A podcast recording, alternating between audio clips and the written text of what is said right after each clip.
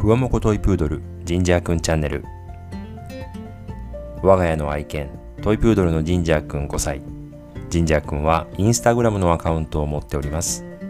そこに投稿した写真の裏話やバックグラウンドストーリーを紹介するプログラムです。この番組はジンジャーのパパことノブがナビゲートいたします。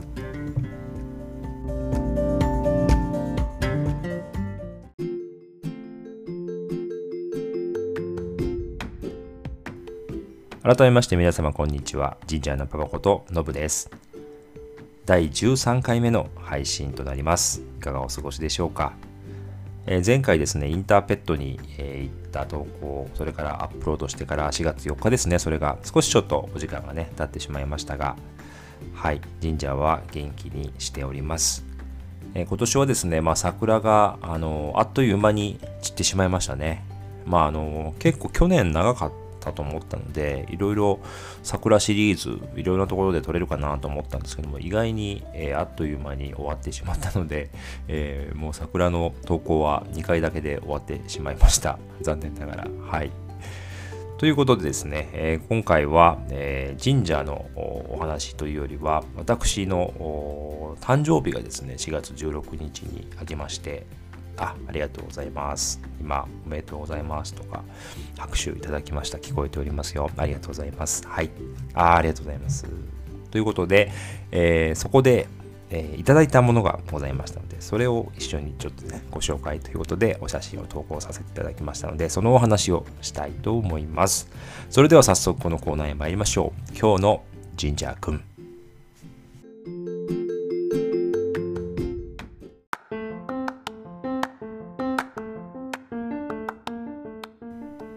はい、えー、今日の神社君はですね、私の誕生日に、えー、プレゼントいただきました。あの今あの、妻の奥さん、義理のお姉さんがですね、北海道の方に住んでおります。北海道のですね、あの洞爺湖あると思うんですね、西の方の少し北の方ですけども、えー、そちらの洞爺湖のですね、ちょうど右側、東側っていうのかな、に送別町という町があるんですけども、えーと、そちらに住んでおりまして、そこの名産品を送っていただきました。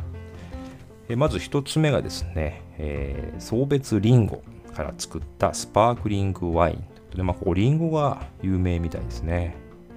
はい。で、えー、この送別シードルは雪解け前ですね、からこう作業をして、えー、手間を惜しまず作った送別者のリンゴを100%使用したシードルですということですね。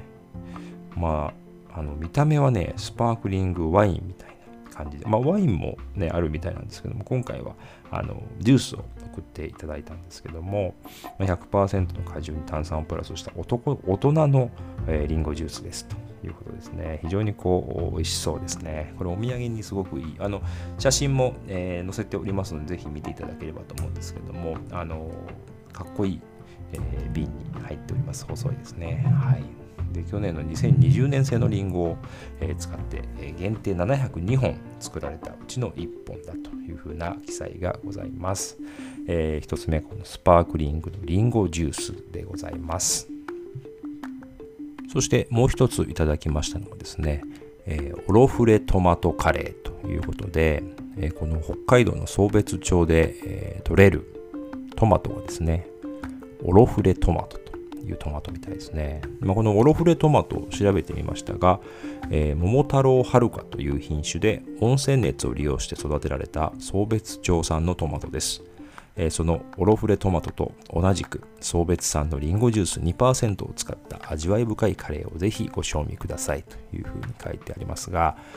ということで、まあ、先ほどのね、リンゴジュースと、えー、このトマトですね、使ったカレーということでございますね。まあ、全体の内容量の30%にトマトを使っているということで、まあ、かなり、えー、トマトカレーなんでしょうね。で、こちらの商品はですね、あの道の駅送別情報館愛っていうところがあるみたいなんですけども、まあ、そちらに農産物直売所サンブズというのがありまして、えー、そちらで限定販売をされているというものでございます。まあ、結構全国いろんなところでね、このカレー、を出していて、まあ、こういうのをね、専門に扱っているお店もありますが、かなりね、お土産としても人気がね、こういうカレーはありますよね。まあ、日持ちもしますしね、手軽にお渡しができるということで、えー、まあ、ぜひこれもね、在宅勤務の時に、えー、お昼ご飯に食べさせていただきたいなと思います。で、まあ、こちらの、あの直売所、サムズさんですね、え先ほどちょっと調べてみたんですけども、まあ、いろいろ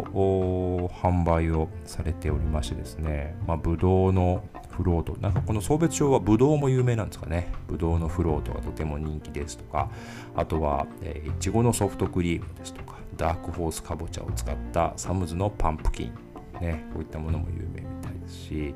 まあ、写真見てると美味しそうですね。これリンゴの、えー、ソフトクリームというのもね、美味しそうですし、えー、まあ、見てると外でも食べれそうなんで、まあ、あのいつかね、えー、いつかというか、まあ、2、3年以内にはあの神社も連れてね、えー、一度行ってみたいなというふうに思いました。はい。まあ、今、コロナ禍でね、なかなか旅行に行けないというような状況ですけども、やはりこういったあのお取り寄せなんかもね、できて、いろいろ、えー、まあ、少しこう旅を感じられるというのもね、ざいます。こちらのサムズさんでもですね、一部通信販売で農作物を販売されたりですとか加工物の販売もされております。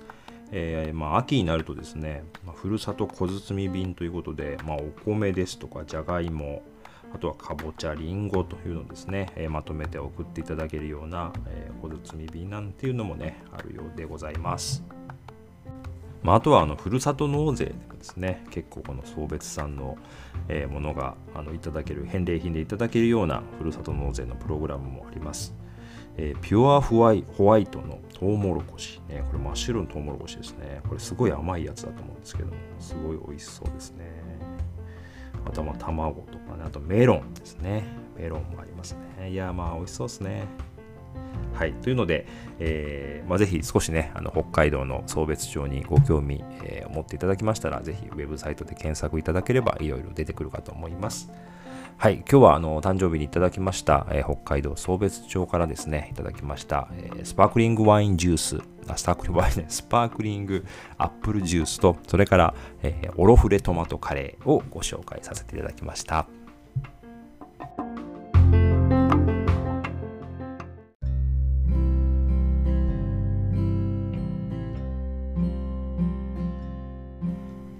はい、えー、このポッドキャストもですね、あの最近、えー、ようやくこのインスタグラムの投稿と同時にですね、えー、公開をするように心がけておりまして、えー、同じタイミングでこう出しますと、やはりこう聞いていただけてる方がですね、えー、少しま増えたようでですね、まあ、再生回数も若干ですけども増えておりますので、えありがたいなというふうに思っております。まあ、あの引き続きねコロナの状況も、えー、なかなか良くならないですね。あのまん延防止措置というのも、まあ、これ、えー、大阪、まあ、関西の方面に続いて東京でもまた発令されておりますし、えー、またこうかなりの、ね、数の感染者が出てきておりまして、まあ、これ近いうちに東京もね1000人また超えるんじゃないかなと思いますけどもあとはま変異種とかねいろいろ言われております。えー、ここ2週間ぐらいですね週1回ずつちょっと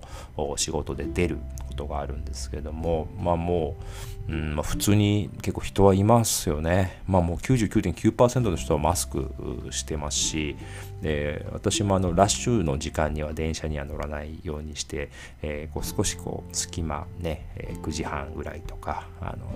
帰ってくるのも4時台とかで少し空いてる時間に乗ってたりするんですけどもやはりこう極力皆さんもこう電車あの席をこう一つ開けて座ってたりですとかね、えー、その辺もちょっと今日気を使ってたりっていうのはまあだんだん当たり前に、ね、なりつつあるような感じもしますしまさすがにちょっと混んでくるとねまあみんな座ってたりもしますけどもやっぱり、えー、あんまりこう横に近づくね、ピタッとこう寄るっていうのはやっぱりみんな嫌がるようなね感じがすごくしてきているなというのを実感しております。あとまあ2週間足らずでですね、今年もゴールデンウィークがやってきますけども、まあ、今年は結構カレンダーの並びが多くてですね、まあ、多くの企業が結構長いお休みになるんじゃないかなというような感じですね。まあ、そうするとお出かけしたくなるんですけども、まあね、こういう状況ですので、なかなかこう難しいところはありますけども、まあ、旅行とかはやっぱ行けないですよね。こんな状況ですからね。うん、ですので、ま、近場でですね、あの少しこう気をつけながらお出かけをするというような、えー、ことでリフレッシュできるようなゴールデンウィークを迎えればいいなというふうに思っております。はい。えー、今日もですね、最後までお聴きいただきましてありがとうございました。また次回のエピソードでお会いしましょう。皆さんそれまでお気をつけてお過ごしください。